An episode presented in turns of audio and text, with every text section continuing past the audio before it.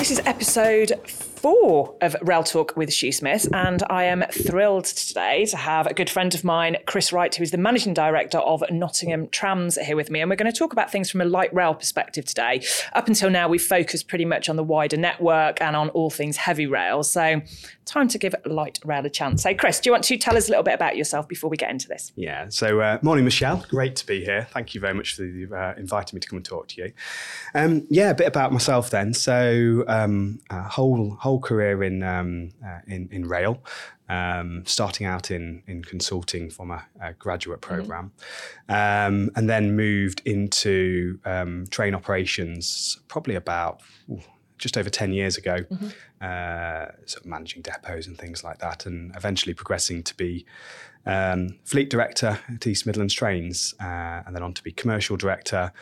Um, and then more recently, in the last six months, taken on this this new challenge of managing director at Nottingham Trams, which um, obviously it's a bit of a change moving out of the Just heavy rail bit. environment into into light rail, and uh, a bit of an eye opener. Yeah. What's been the biggest change? Would you say? Um, if you could name just one. Yeah, I think probably the adjustment to uh, the the totally different approach uh, to if I say to safety, I don't mean that uh, lesser less I don't mean lesser safety um, standards, but what is really different and is, is took a lot of getting used to.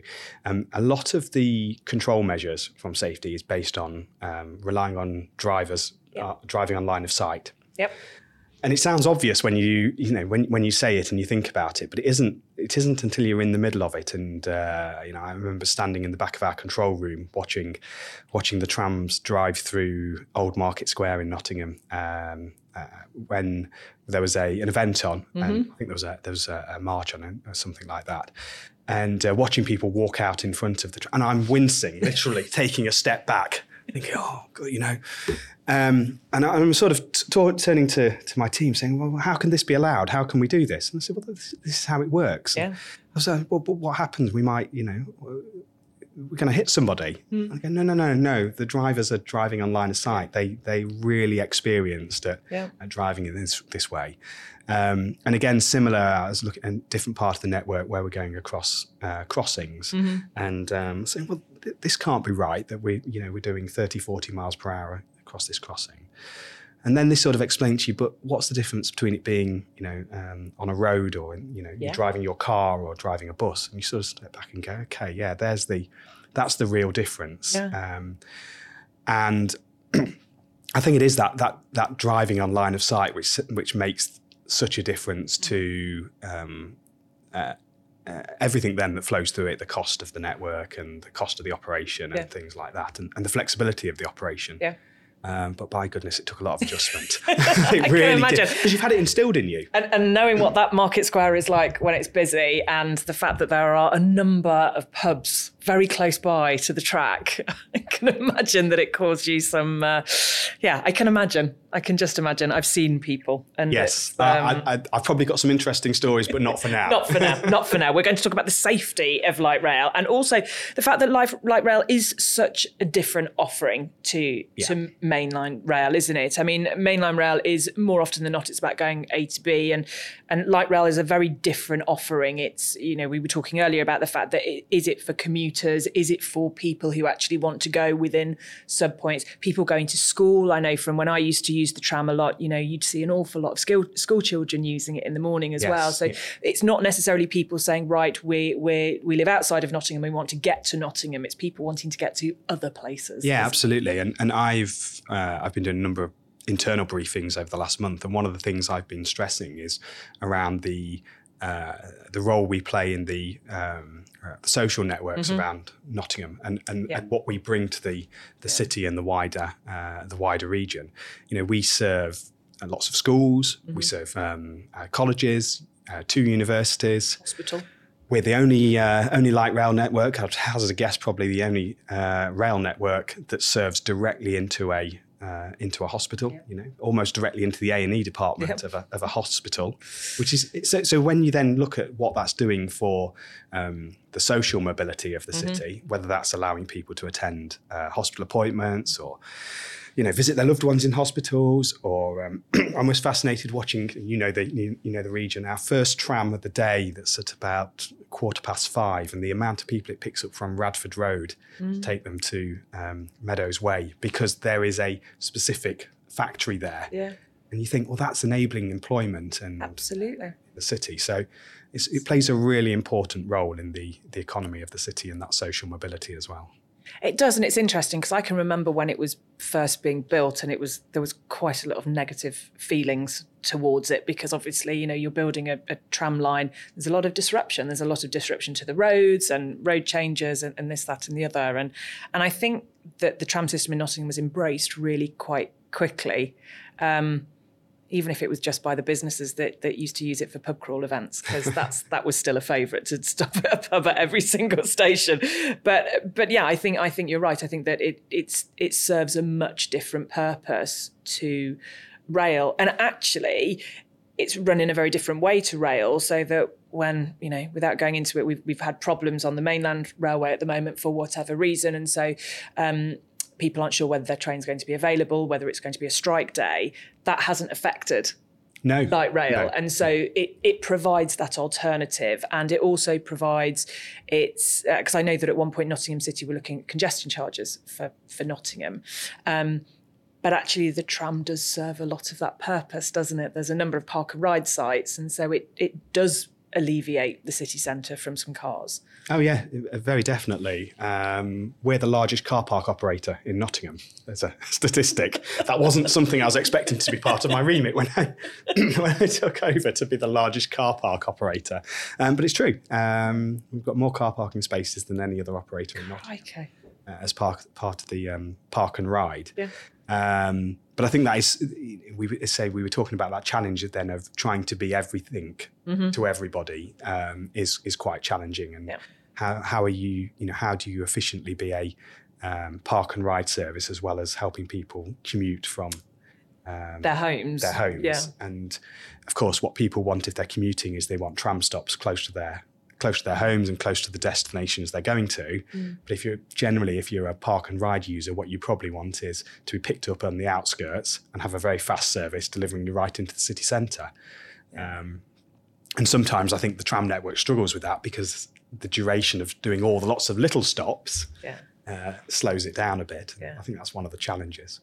It, it is, and I know that at one stage they were talking about potentially having a light rail system, whether it was the extension of the Nottingham tram or a new system going between Nottingham and Derby. And that was that. At one point, they were even talking about it being a system that ran down the centre of the A52, so that it did do that commuter service potentially from Toton when we were talking about it all around the HS2 offering.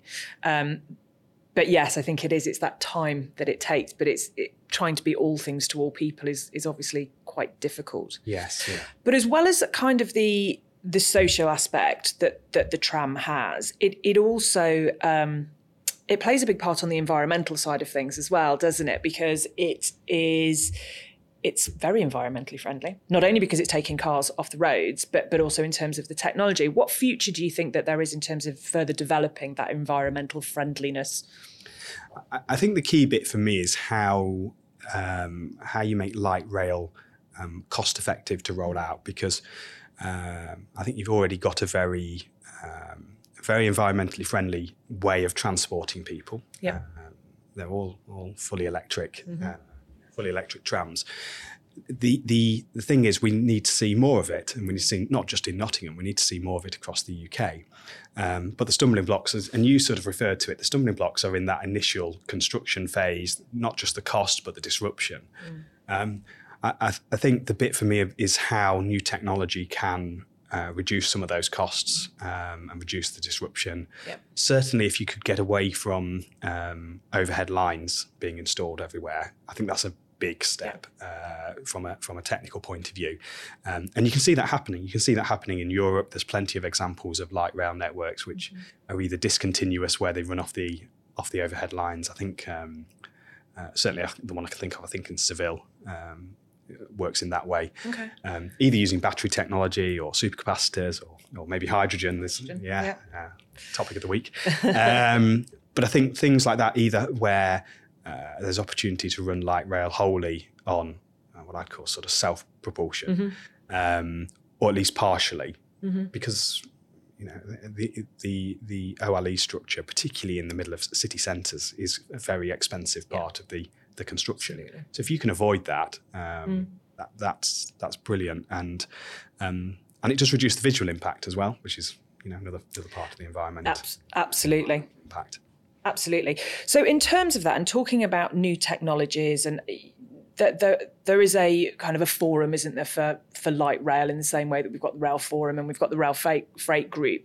Um, how closely do the operators work together in terms of sharing ideas and initiatives and, and looking at potential innovation? Yeah. Um, more so than ever, uh, it's, it's, definitely an area that's been developing over the last um, last five or ten years, mm-hmm. um, and really uh, driving towards a more joined up mm-hmm. uh, type industry. Um, so there's lots of lots of those discussions take place, lots of thoughts being shared. The challenge is that um, all the networks have been built at different times to different specifications. Uh, very individual. Mm-hmm. Uh, it's one of the things that makes them. Uh, you know, it keeps the it keeps the cost low of implementation and and has allowed them to be rolled out. But then the downside of that is they are quite different. Mm-hmm. Um, you know, for example, I would have loved to have had some additional trams for for my network in the last six months. That would have mm. really helped. Mm. There's nowhere I can go to just go and borrow a um, no. or, or, sublease a tram for six months no. that you can do in heavy rail because you've got those common standards and yeah. common ways of um, uh, things being built. So I think there's more to do in that space. Um, uh, there's more to do in terms of how we get commonality between uh, between networks. I don't think I'd appreciated that actually talking about the trams. I, I, you know, I know that obviously, as you say, you can do that on the heavy rail. I hadn't appreciated that it was that different on light rail. Completely, it's, it's completely Crikey. different, um, even down to component level. In we, a similar way to the underground. yes. You can't you can't pick up a tube train and put it on a different line. It's, no, no, that's on that line. Can't run a tube train through Nottingham. No. I don't think we'd want to, to be fair. Although we've got the cave system, so maybe we could maybe we could repurpose the caves. Um, so, talking of the schemes, I am going to test you. How many have we got in the UK? Oh, ah, we're debating, aren't we? We're counting. what, Nottingham, Birmingham, yeah. Manchester, yeah. Uh, Newcastle, Metro, yeah. Uh, DLR, mm-hmm. Croydon, mm-hmm. Edinburgh. Yes. And that one. Oh, what am I missing?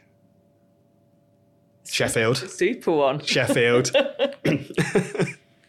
That's eight. Blackpool. Blackpool. Blackpool. Blackpool. Forgot Blackpool. I think that's probably well. I've got nine here. That was nine. But I yeah Manchester. Yeah, Manchester. Manchester. Yeah. Yeah. So I think there's probably more there than people would realise. They're probably aware of the one that's in their city or the city that's closest to them, but without actually recognising that there are but there's such differences between mm-hmm. them as well. Um, some of those you wouldn't, you know, we're, we're a tram network, and yes, you know, Sheffield, uh, you, are definitely comparable with the likes of Sheffield or Edinburgh, mm-hmm. um, and Birmingham are probably the closest in terms of comparisons.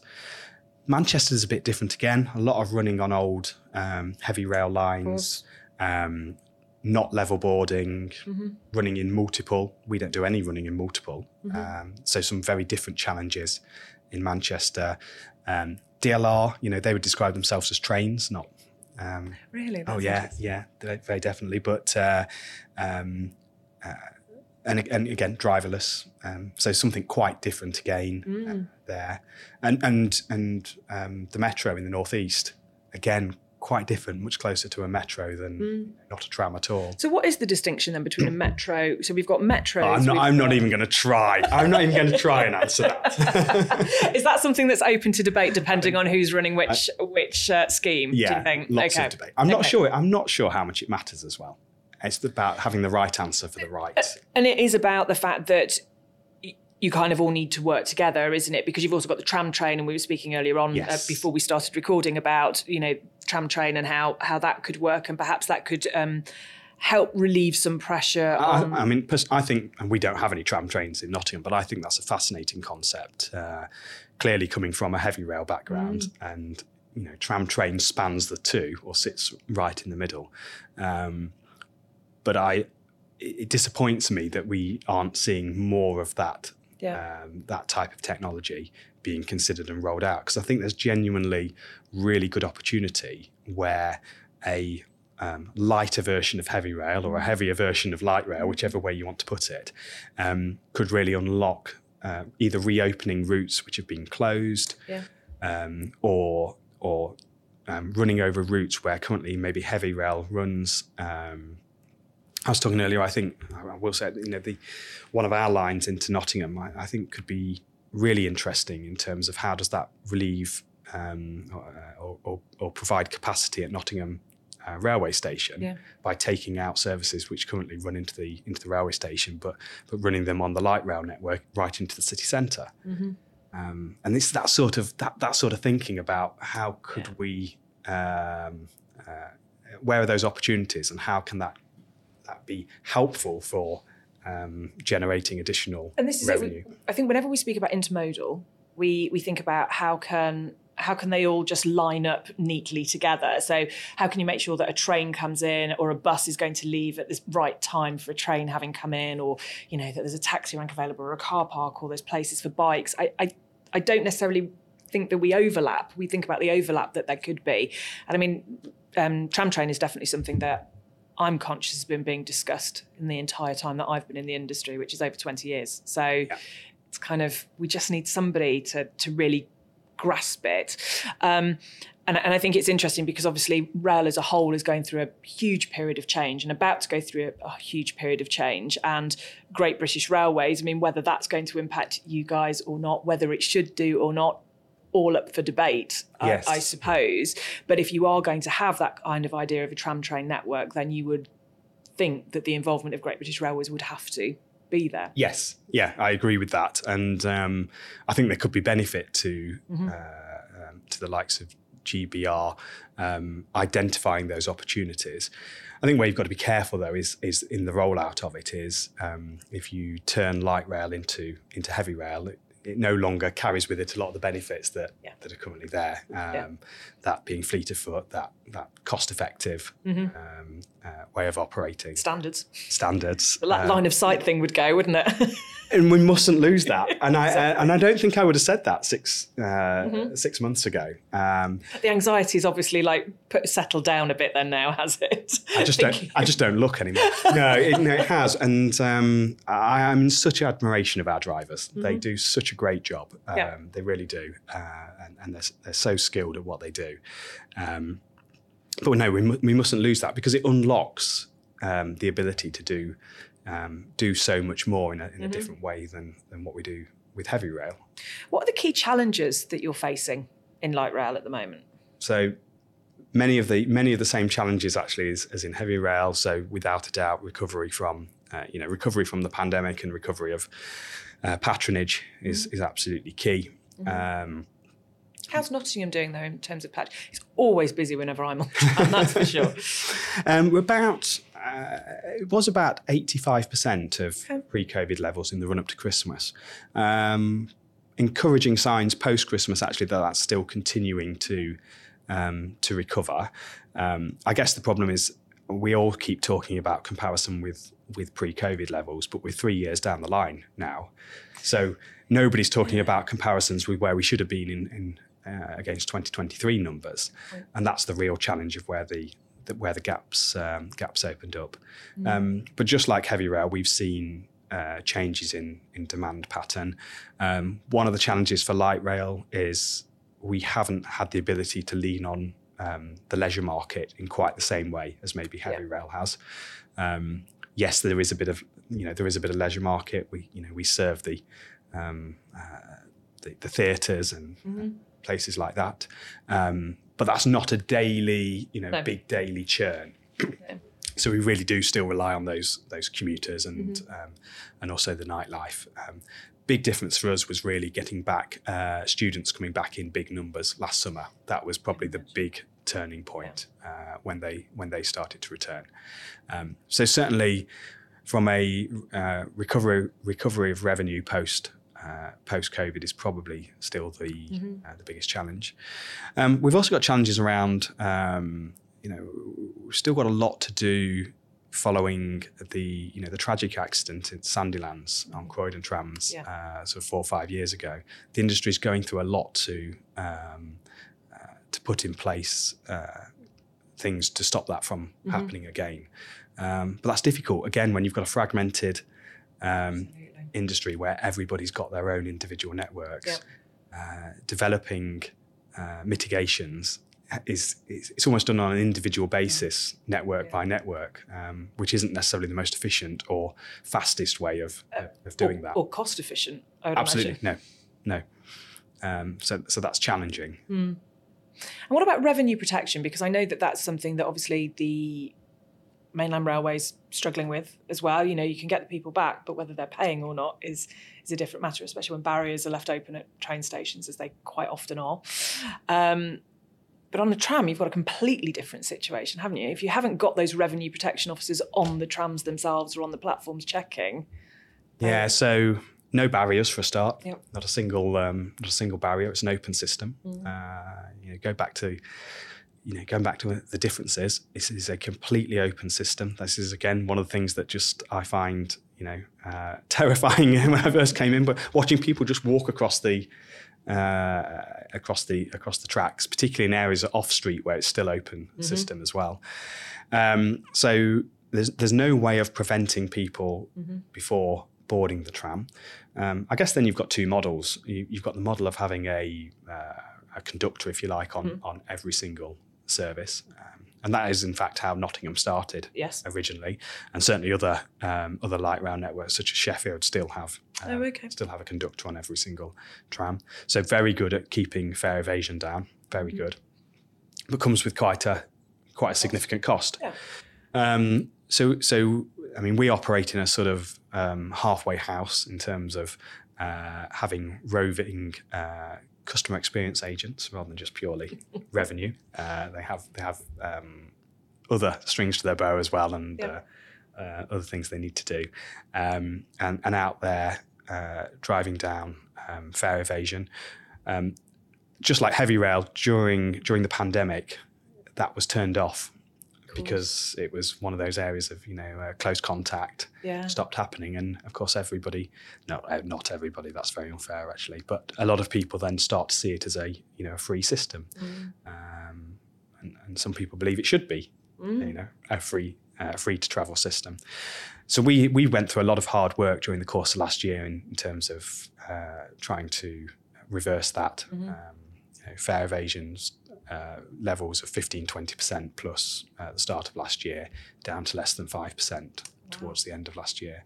And that's by um, uh, deploying our uh, customer experience team. Uh, you know, so, and they're not random, but they would appear hopefully to uh, to the to the the passengers as, as random uh, mm-hmm. uh, onto the onto the trams, but also trying to do different uh, mm-hmm. different things with them. So not always on the trams themselves. So we do things called gate lines at, at tram stops where we do sort of almost creating like those those yeah. barriers uh, people to go through.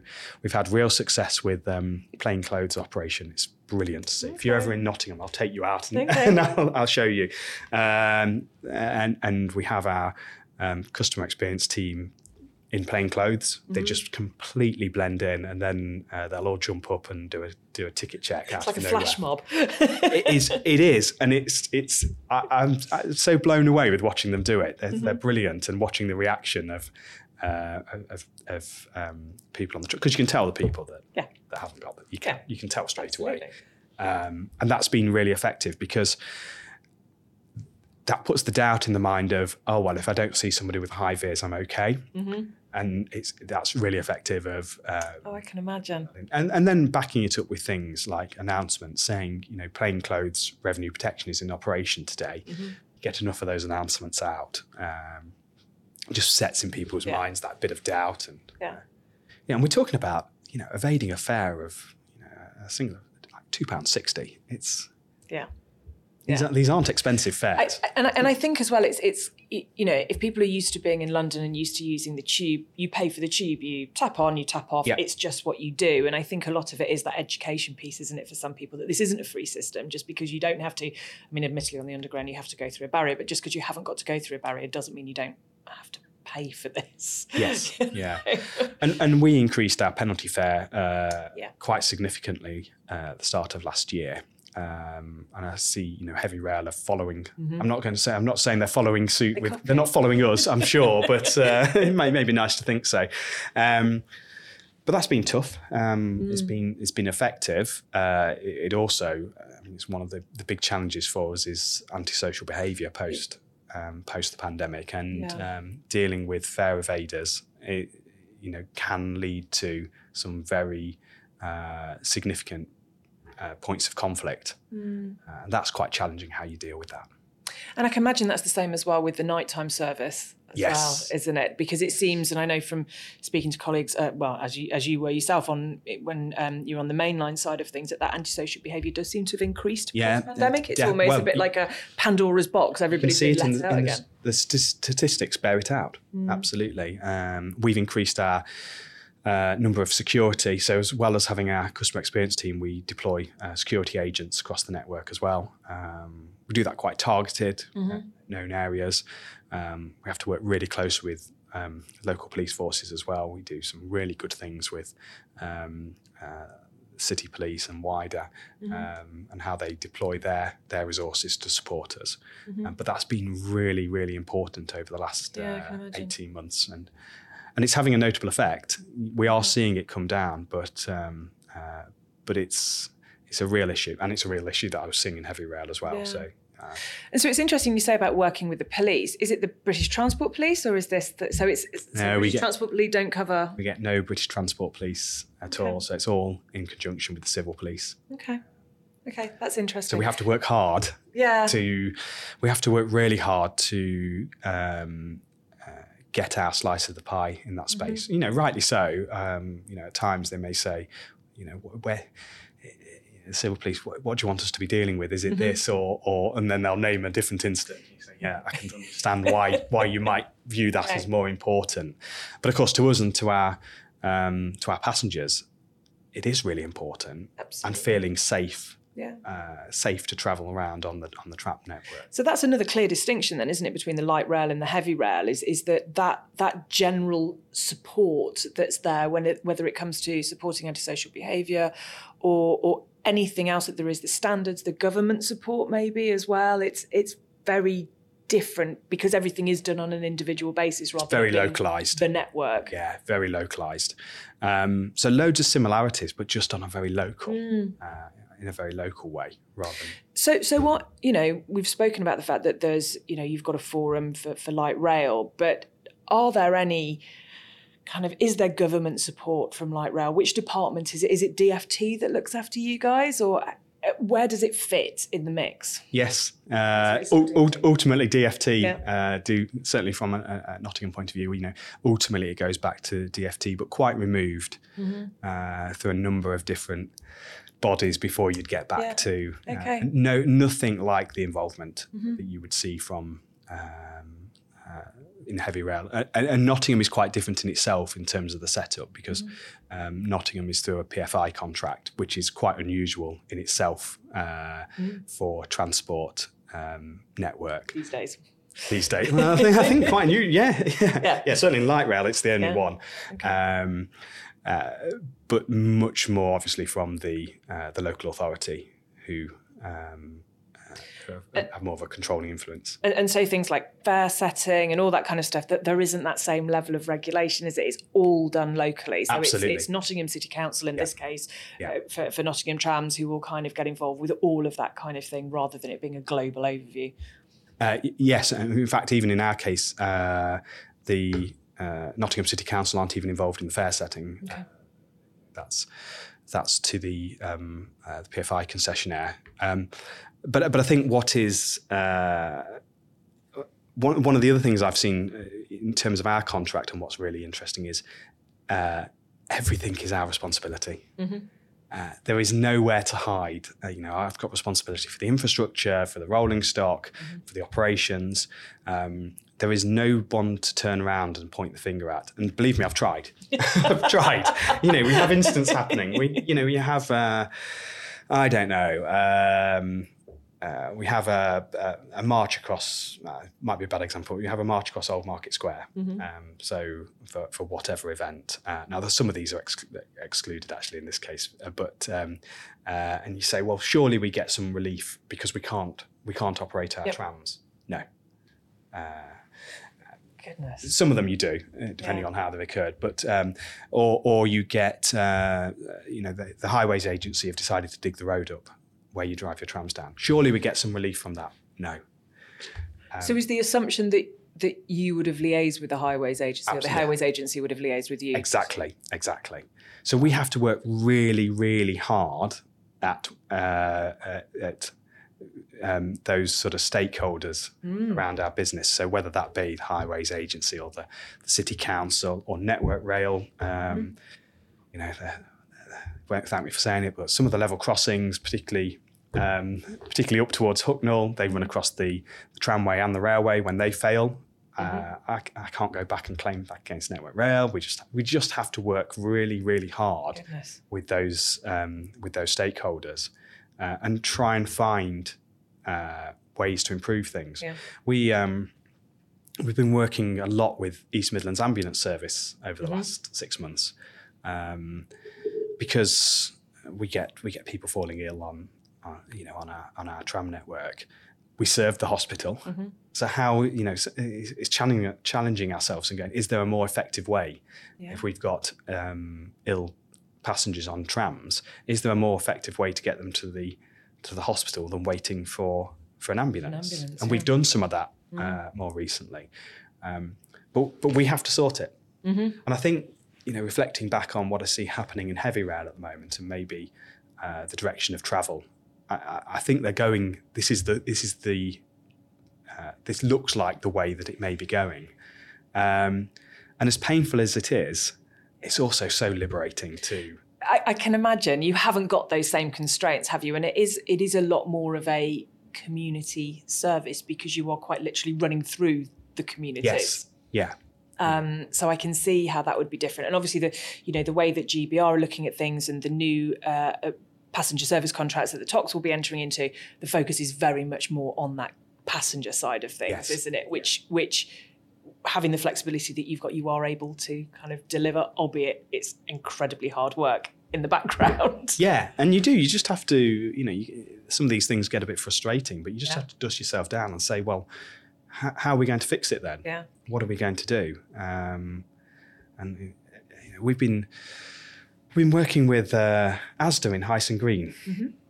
you know, because we keep getting road traffic collisions with people exiting uh, this, the car park. Car park, yeah, and it is difficult exiting the car park because they exit straight into the straight mm-hmm. onto the uh, uh onto the road where our trams run down.